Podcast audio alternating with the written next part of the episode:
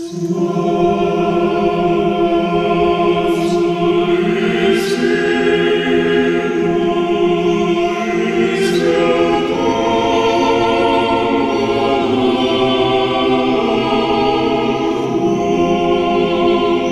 17 juli is het 100 jaar geleden dat Nicolaas II, de laatste tsaar van Rusland, met zijn hele gezin vermoord is in Jekaterinburg in de Oeral.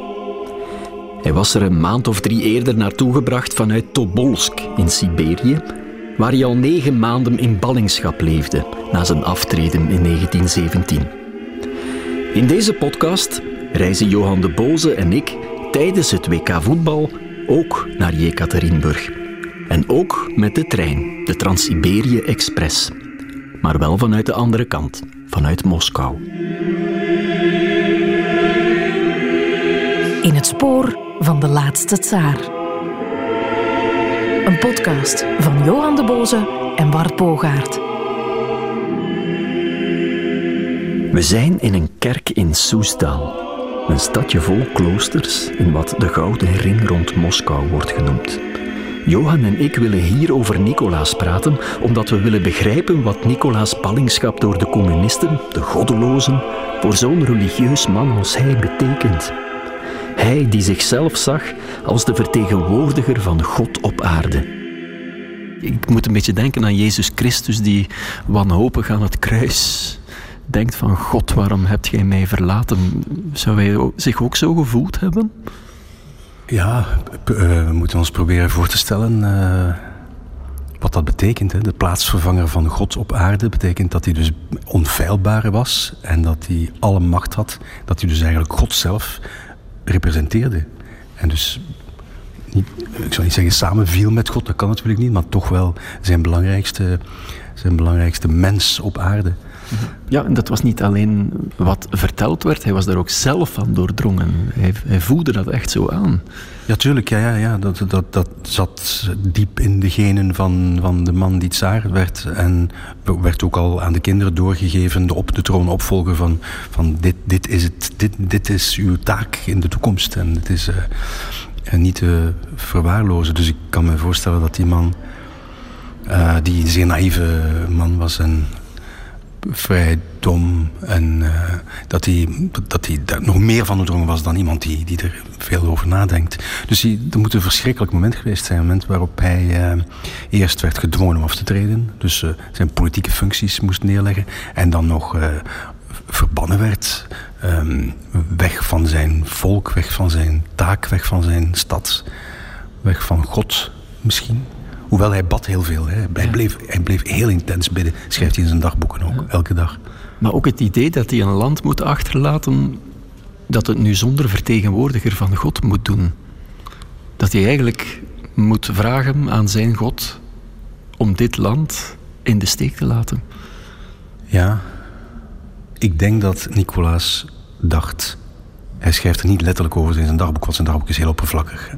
Hij schrijft alleen wat hij leest, wat, hij, uh, wat voor weer het is en uh, hoeveel keer hij per dag bidt. Af en toe wie op bezoek komt. Maar ik denk dat hij op een bepaald moment wel heeft gedacht van dit, dit kan niet blijven duren.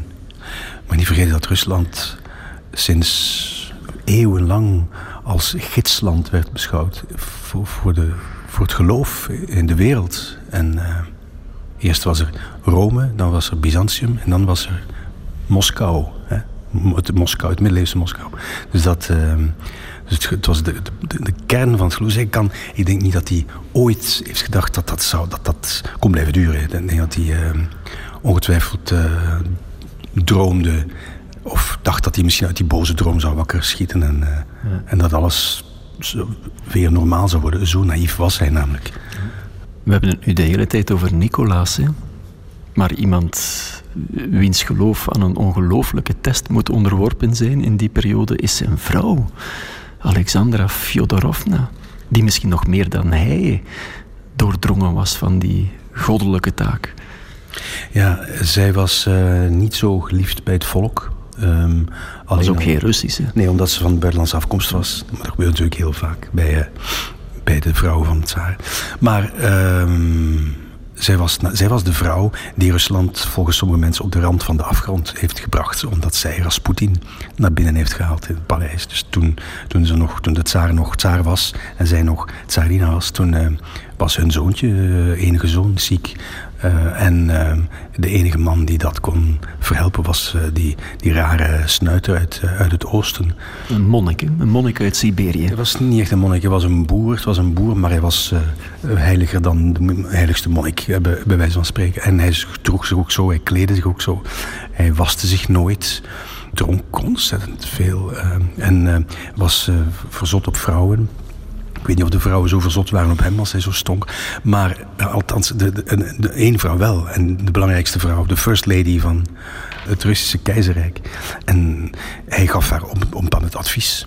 Want Tsaar Nicolaas zelf was een, uh, was een idioot. En dus hij, die, die, die, die slimme boer die gaf advies. Want de tsarina vroeg ook advies aan wat moeten we daarmee doen en daarmee doen. En dan gaf hij raad van... Dus hij bestuurde het land op een bepaald moment, bijna. Zo ver ging. En dat was dus niet naar de zin van van de bevolking. En ook, eh, dat zagen liet het, uh, die gedoogden het, maar uh, het was een gevaarlijk spelletje. Rasputin was geen geestelijke, maar zij zag in hem ook een soort spreekbuis van God.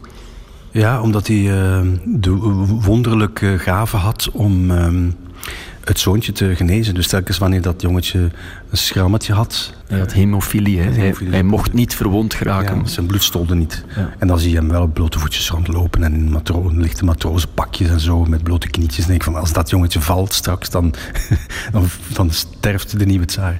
Maar, um, en hij was de enige zoon dus. Hij was de enige zoon naast, naast die andere mooie dochters van de tsaar. En Rasputin, die, die, die slaagde hem telkens wanneer dat hij gevallen was, om hem weer, te, om hem weer een, een of ander middeltje te geven. Waardoor dat hij niet doodbloedde. Die Rasputin had een grote... Uh, er zijn foto's natuurlijk van hem gemaakt. En die had een enorm indringende blik. En uh, een vurige blik. Hij had ook een uitzonderlijk groot geslachtsorgaan, naar het schijnt. dus ik weet niet waarvoor men viel. In elk geval niet voor zijn, voor zijn geurig lichaam, maar misschien wel voor bepaalde onderdelen daarvan. Rasputin had de tsarina in zijn macht maar dat betekende dus eigenlijk rekening houdende met de zwakke persoonlijkheid van Nicolaas, dat hij ook de tsaar in zijn macht had. Ja, de tsaar was, was een zwak man. Hij was niet, niet uh, bekwaam om zo'n land te leiden. Nicolaas heeft ook geen, heeft ook niet, bij mij weten niets ondernomen om, om hem de deur uit te werken. Maar wel anderen natuurlijk, andere aristocraten, de, de oligarchen van, van die tijd. Die rijker waren dan de tsaar zelf, die hebben een paar mensen samengezworen en hebben hem dan... Uh, uit, uitgenodigd, uh, gelokt.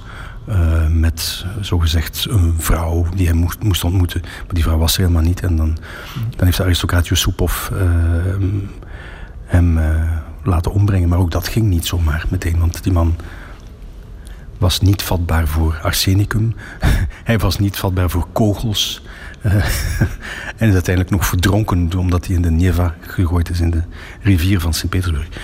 Dus het was was, het was een hele opluchting voor het volk, maar niet voor de tsarina natuurlijk, want uh, ja, zij was haar raadgever kwijt.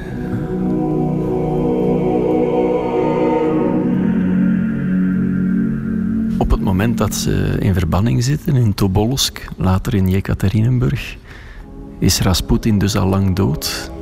Is er geen tsaar meer? En moet de vertwijfeling toch met de dag harder toegeslagen hebben? Ja, ik denk dat het denk dat er maar één woord voor is, pure wanhoop. Ik denk dat ze, dat ze doodsbang waren wat er zou kunnen gebeuren.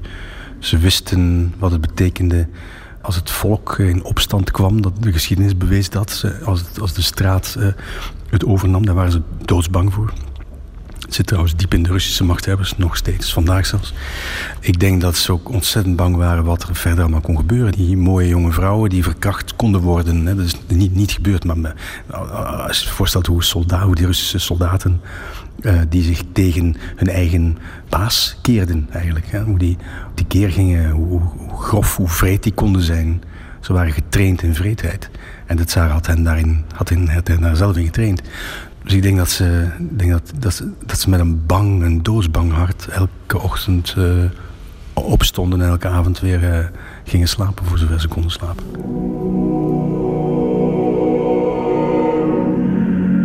interessante bijkomstigheid. Heel lang na zijn dood is Nicolaas heilig verklaard.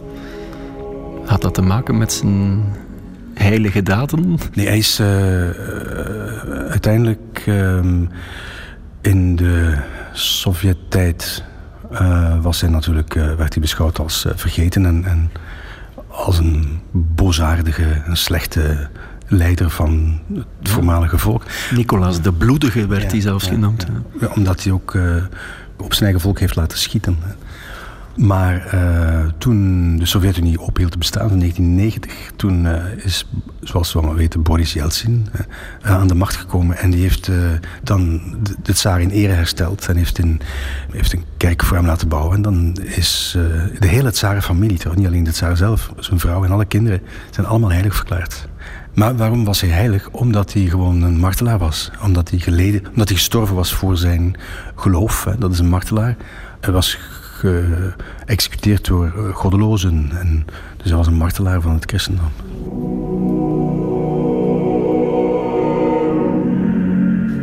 Wat zou Nicolaas van een plek als deze gevonden hebben? Uh, te klein. het is al een kleine ruimte. Het klinkt misschien anders, maar het is een vrij kleine kerk waar we zitten. Er zijn er heel veel. Niet alleen hier in Soesdal, maar in heel, heel veel kerken, van heel klein tot heel groot.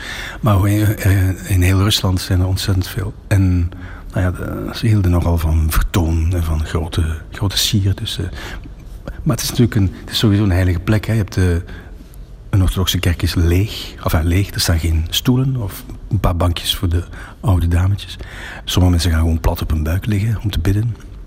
En blijven daar lang liggen. Andere mensen komen gewoon een icoon kussen en verdwijnen weer. Uh, of gaan een schetje roken. Of, uh.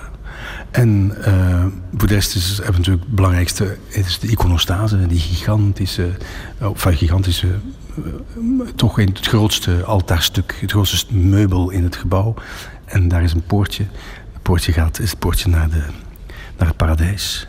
ik heb ooit eens ben ooit zo stout geweest om als een poortje op, op, een kiertje stond om eens te gaan kijken hoe het paradijs eruit zag. En viel het mee? Nou, nee, het viel eigenlijk zwaar tegen. Ja, daar stonden een paar bezems en een stoffer en blik en een, lege fles. En dat was het, dat was het paradijs. maar dus, het zal voor Nicolaas ook lelijk tegengevallen zijn dan. Ja. Maar natuurlijk, alles uh, in het Russisch-orthodoxe geloof hangt af van de levendige verbeelding. En misschien elk geloof. Anders zou het geen geloof zijn. Het is iets wat niet bestaat, althans niet zichtbaar is, maar men zich alleen kan verbeelden. En daar zijn de Russen uh, heel romantisch in. Ik heb ooit een icoontje gekregen van een vriend. Een icoontje van Nicolaas, dus waarop Nicolaas geschilderd, de heilige Nicolaas geschilderd staat. En hij zei van, ik heb hier elke dag uh, voor gebeden. En ik kreeg dat dan als cadeautje. En soms neem ik dat mee op... Uh, op reis als talisman, omdat ik ook een nogal levendige fantasie heb wat dat betreft. en uh, het, heeft mij, het heeft mij zelfs mijn leven gered op een bepaald moment. En, uh, en dat icoontje is... Uh, dat, doet men. Kijk, dat is, dat is geen afbeelding. Men, men spreekt tegen... Een icoon is geen, is geen schilderij. Men spreekt. Dus ik denk dat het Tsaar ook constant tegen een icoon aan het, praten was. Van help mij, wat moet ik doen? Uh, in, in, de verbeelding antwoordt de icoon dan natuurlijk wel iets als uh, wees moedig of wees sterk of zo. Of, uh, verlies het geloof niet. Uh, als er dan toch geleden moet worden, dan komt de beloning daarna. Hè, wat heel diep in, de, in elke godsdienst zit. Zeker in de Russische orthodoxie, waar het lijden een deel is van, van het bestaan. En lijden is noodzakelijk. Je moet lijden. Als een Rus gelukkig is, vraagt hij zich af waarom hij gelukkig is. nu wil ik wel weten hoe Nicolaas ooit jouw leven gered heeft, Johan. Ik ben ooit uh, overvallen in Rusland, uh, in Vladivostok, door drie snotters van de 16. Uh, eh, vanwege geld gewoon, ze wilden gewoon mijn portefeuille hebben. Ik was gewoon op de verkeerde plaats. En ben in elkaar geslagen, mijn bril kapot en geld kwijt. En, en toen is er een van die jongens geweest die, toen ik daar hopeloos op de grond lag en dacht van mijn laatste uur heeft geslagen, die zei van maak dat je weg komt, snel, snel, snel, nu, nu, nu. En ik dacht van, ik wist echt niet wat ik moest doen. Ik had ook, als ik mijn bril niet op heb, dan, dan, dan zie ik wat minder scherp. En dan ben ik gewoon gaan, gaan lopen en bebloed en zo. Een paar tanden kwijt. Uh, en uh, dat icoontje zat in mijn achterzak. dus de, die, diezelfde nacht nog heb ik tegen dat icoontje gezegd van... Sinon è vero e ben trovato. Het is, het is, misschien heeft het mij geholpen, misschien niet. Of beeld ik het mij in, maar in elk geval leef ik nog. En heeft het icoon iets teruggezegd? Nee, het heeft mij heel uh, meewarig aangestaard. En gezegd van de volgende keer ga je niet naar die plek. en ik ben er nooit meer geweest inderdaad.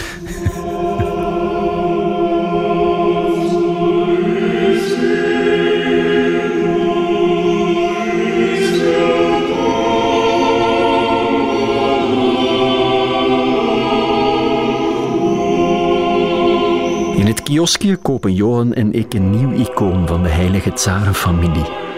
We nemen de trein naar Jekaterinburg, zoals Nicolaas dat 100 jaar eerder deed. Onderweg naar zijn einde.